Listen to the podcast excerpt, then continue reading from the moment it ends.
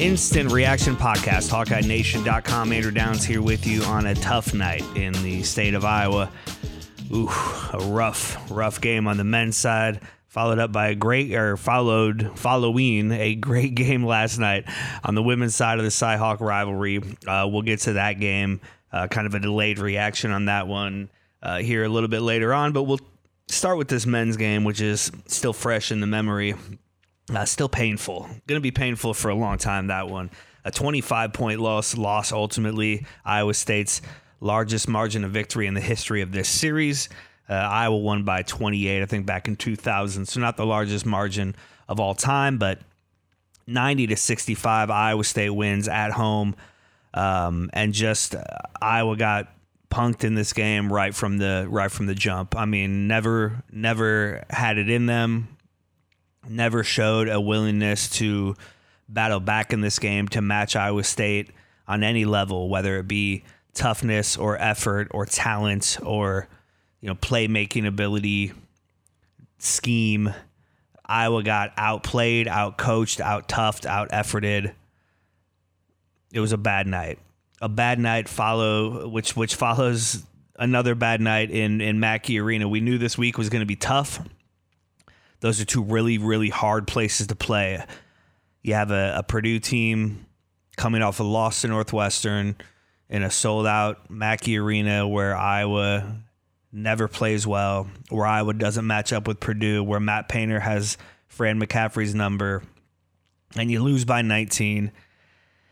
And you thought maybe I was going to show something tonight, show some fight. This Iowa State team, uh, while very talented, and well coached. Uh, had showed some issues uh, in their Thanksgiving tournament against Power Five competition, against upper level competition. They hadn't really played anybody up until then, and then when they did, they didn't seem like they were up to the test, but they were certainly up to the test tonight. Um, they were by far the better team, and again, it's one thing to be beaten; it's another thing to be so thoroughly outclassed in every phase, and that's the embarrassing thing about tonight the embarrassing thing was just again, yeah, get, getting getting your ass kicked in every phase, and that's what happened tonight in Hilton Coliseum. And you're just left scratching your head and looking for answers, and it just doesn't feel like they're going to come this season. You know, try not to get too down or extrapolate too much, read too much into these couple of really, really hard games and really, really tough places. These are good teams I was losing to on the road, but it is concerning on a lot of levels. We'll get to some stats here before we talk a little bigger picture. And again, we will get into the the women's game, which Iowa won uh, last night in a great game um, from uh, from the Hawkeyes to to win that game inside Hilton Coliseum. And, and again, yeah, we will we will get there. Payton Sandfort led the the Hawkeyes with 14 points, uh, but just four of nine shooting, all of those from the three point line. He had six rebounds, three assists, two steals, a couple of turnovers. Dasonte Bowen, uh, the second leading scorer on Iowa's team, 13 points, many of those late in the game when Iowa was down by 20 to 30, but he showed some fight. You know, towards the end of the game, it was it was it was good to see Dasonte Bowen and Brock Harding and Owen Freeman playing well, playing hard, keeping their heads in that game and, and trying to keep Iowa, you know, under a 30 point margin of of defeat here. 11 points from Owen Freeman. He's the third leading scorer and the only other Hawkeye in double figures. He was five of six from the field, had four uh, four offensive rebounds, eight rebounds total, three blocks for Freeman, who's going to be a really good player, and it's going to be fun to watch him and Brock Harding and Dembele. Uh, you know, kind of make their way this season, see how much they can improve, see what they can do in the Big Ten as as the year goes on. Ben Krikke had eight points, four of eight shooting. A couple of that were so close in that first half, almost all the way down and then rimmed out. Patrick McCaffery was scoreless. Patrick McCaffery's having a rough go of it. Scoreless, one rebound, no assists, no steals, no blocks. 0 of 2 from three point land, 0 of 3 from the field. I almost want to check that to make sure that's right. That's what ESPN has in the box score. Josh Dix, five points. He got the starting nod, had two fouls and a couple of turnovers right away and, and got pulled and, and never really got back, uh, at least not into, into any sort of rhythm. Did hit a three late in the game, had five points total. Tony Perkins, six points, two of seven from the field. Just inconsistent. Inconsistent. You don't have the guy. You've had the guy for four years in a row now, a couple of years where Luka Garza was the best player in the country you had Keegan Murray and then Kris Murray. You had a guy who could score. You had a guy when you were off, when you were in a hostile environment, when you needed to stop a run, you could get the ball to, and Iowa doesn't have that guy. It's not Payton Sandfort. It's not Tony Perkins, at least not consistently enough. I saw Adam Jacobi of Go Iowa Awesome say Iowa's veterans play like freshmen away from Carver and it was the same thing we saw last season, and he's exactly right. It's a real issue. It's a real issue. In context, it's not surprising that I was going to have a down year this year. And who knows, it's early in the season, although we're about a third of the way through. We're wrapping up non conference play. Uh, but, you know, obviously things can change and get better, and, and this could all sound dumb come March but I do think we need to table any tournament talk at least for a little while, at least till this team shows that they're going to be able to not have nights like this as consistently as they are. They're going to really need to show something against Michigan this weekend at home. You need that game now. You have to have it. And again, you just you don't you don't have the guard play that you need. You don't have the three point shooting that you need. Our bigs got smoked tonight, especially in the first half. I mean, at one point it was 30 to 2 points in the paint in favor of Iowa State. You just you don't have enough on this team right now the way it's the way this roster is is currently constructed. And again, you know, part of that's on Fran obviously, part of it's on losing two first round NBA players the last couple of years. Um, it'd be a whole different story if if the Murrays were here, but it is what it is. Go through some of these team stats. Iowa shot 38% from the field, 22 of 57. Uh, meanwhile, Iowa State shot over 50%. Iowa 13 to 16 from the line, 26 free throws had Iowa State, just made 18 of them. Uh, rebounds were even 36 for Iowa State, 33 for Iowa, uh, 10 offensive boards for each team turnovers was a huge thing 19 turnovers for Iowa. That led to 25 Iowa State points. That's the margin of victory right there. 19 turnovers is a crazy high number, and it's going to be against an Iowa State team that plays really good defense, but that's lazy passing.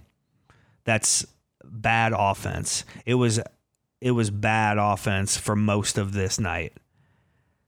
Chucking threes, ill advised shots, couldn't get anything down low, taking mid range shots, settling late in the shot clock. No flow at all in this offense. And and if if you don't have a go to guy, which they didn't tonight, they don't have anything to do. They just pass it around and then shoot an ill advised three and don't get the rebound. Meanwhile, Iowa State was running, running and playing with energy, getting their own rebounds. They started hitting threes at one point had a 32 point lead at one point in this game. 21 fouls to 13 is is a crazy discrepancy, and you know if this is a close game, we're probably talking about some of the officiating. Certainly in the first half, I think at one point it was 10 fouls called on Iowa to just one on Iowa State. But that's not that that really didn't play any any factor in this game ultimately. Iowa wasn't ready to play. They weren't ready to f- go into that environment. They weren't ready to play that level uh, of intensity or energy or skill, and they got run out of that gym. And it's the second time in a row they've been run out of a gym this week. It's really tough. So, again, now you go home, you play Michigan on Sunday afternoon, and you feel like you need to win that game, and then you've got three games: Florida A&M, UMBC, and Northern Illinois before the first of the year, where you need to fix some things. You need to find some things out. You need to play with these starting lineups and play with these rotations. Josh Dix didn't play well as a starter tonight. I don't know if you try him again. You need to give these freshmen some major minutes and get them ready because you're going to need them when Big Ten play comes around. You're at Wisconsin on January 2nd, and that's a team that's playing really, really well right now. You can't start 0 and 3, and then I mean, then you then you got Rutgers. I mean, you can't start 0 and 3 in the Big Ten. You need to beat Michigan this week. You can't drop one of these bye games like you have a few times in the Fran McCaffery era. All of a sudden, these games again are not super important other than what direction. I mean, what are we going to be paying attention to this winter? How invested are we going to be in this team? Can they show us something in these next four home games to get us excited, to get us back on board? I hope so. I think so. I'm tr- you know try to stay positive as you know. Um, but man, hard, hard to be positive after an effort like that tonight. Again, it's one thing to get beaten by a better team, and that is what happened tonight, and it's what happened last week or earlier this week against Purdue. That is what happened. They got beat by better teams. But tonight, especially, they were out efforted, out energied. I mean, they lost in every facet of that game. And it's just disappointing, is what it is. It's, it's disappointing because that's a good Iowa State team. It's not a great Iowa State team, but this is a an Iowa team that's going to have it feels like a down season, and this is a fan base that gets gets frustrated by good seasons relatively. This is going to be a long winter if this is what I was going to put on the court each and every night. I don't think it is. I hope it's not. I'll be watching on Sunday afternoon but man, just a, a real gut check time here for this Hawkeye team and this program. And, and what are they going to do? How are they going to do it? It's yet to be seen. Let's get to the positive side of this Cyhawk uh, week. Um, obviously, Iowa won the football game and, and the wrestling uh, duel. But the Iowa women beat the Iowa State women 67 58 last night at Hilton Coliseum. It was a game that didn't feel that separate, right? It, it, didn't feel like Iowa was nine points better than Iowa State. I think talent wise, they, they are and they should be. And then by the end of the season, they likely will be. But that was an Iowa State team that put up a hell of a fight last night. Audi Crooks is going to be a problem to deal with. Uh, Addy Brown played really well. That that was a good, well coached Iowa State team that really gave Iowa all they could handle. Had a, a lead in the fourth quarter, and um, and really put a scare into into the Hawkeyes, but ultimately it wasn't enough. Iowa won 67-58. It's Iowa's sixth win in a row, and uh, and you feel really good about just getting out of there with a win. That was Caitlin Clark's first win inside Hilton Coliseum, just her second game there, but uh, she ended up with 35 points past the 3000 mark for her career becomes the only player in division 1 basketball history to have 3000 points 750 or more assists and 750 or more rebounds. She is the greatest of all time and the records will continue to fall and the arenas will continue to be packed and the target will stay on their back. She didn't shoot well. She was 12 of 31 from the field and 6 of 16 from behind the arc but she had 9 rebounds she had 5 assists and 35 points, enough to win. The glue, Kate Martin, was the difference maker in that fourth quarter. She ended up with 16 points, four rebounds, an assist, three steals, a block, six of 12 from the field, two of three from three point land. And the veteran nature that she showed off last night in that fourth quarter, some of those big rebounds, some big shots, just winning plays, being in the right place at the right time that was fantastic to see her come through in that way last night because, as we've seen, this team is going to need more than Caitlin Clark most nights. There'll be some nights where they don't because she's that good. You're going to need more than that. And she didn't get it from anywhere else, at least not within her starting rotation. I mean, Clark and Martin were the only two Hawkeyes to go over double digits in points. Gabby Marshall didn't score. She was 0 5 from the field. Molly Davis, two points. Goodman, two points. Stuelke, five points. Affolter, seven points. Nobody else scored. So it wasn't a great shooting game from Iowa 29% from behind the arc, 35% from the field. Uh, but it was enough to to get that win, and it's a big win, and it's a nice win. And now you're nine and one on the season, uh, and you go to Wisconsin on Sunday afternoon. I haven't looked into how Wisconsin is this season, but Wisconsin's women's basketball program is not good, has not been good. Iowa hasn't lost to Wisconsin in you know more than half a decade at this point. And so you feel comfortable going into the Kohl Center Sunday afternoon and you feel like I was going to win that game. And then again, like the men, you get a couple of games here uh, before New Year's against Cleveland State and Loyola of Chicago, where you hope, hopefully, you're able to use those as uh, tweak games, right? Kind of get Gabby Marshall going a little bit, get these post players going a little bit. Let Caitlin Clark do her thing, but not rely on her to to kind of pull through and win these games and then you get right back into Big Ten play. And this is a team that I think we all still expect to win the Big Ten and to get a high seed and to make a run in the NCAA tournament. Nothing has changed there. They've avenged their only loss. They're not as good at this point as they were last year. Monika Czinano was a huge loss, and we knew she was going to be, but they're playing well. They're doing what they need to do. And ultimately, you feel pretty good about where this Iowa women's team is at, and obviously where the program is at. It's fun to see them win last night.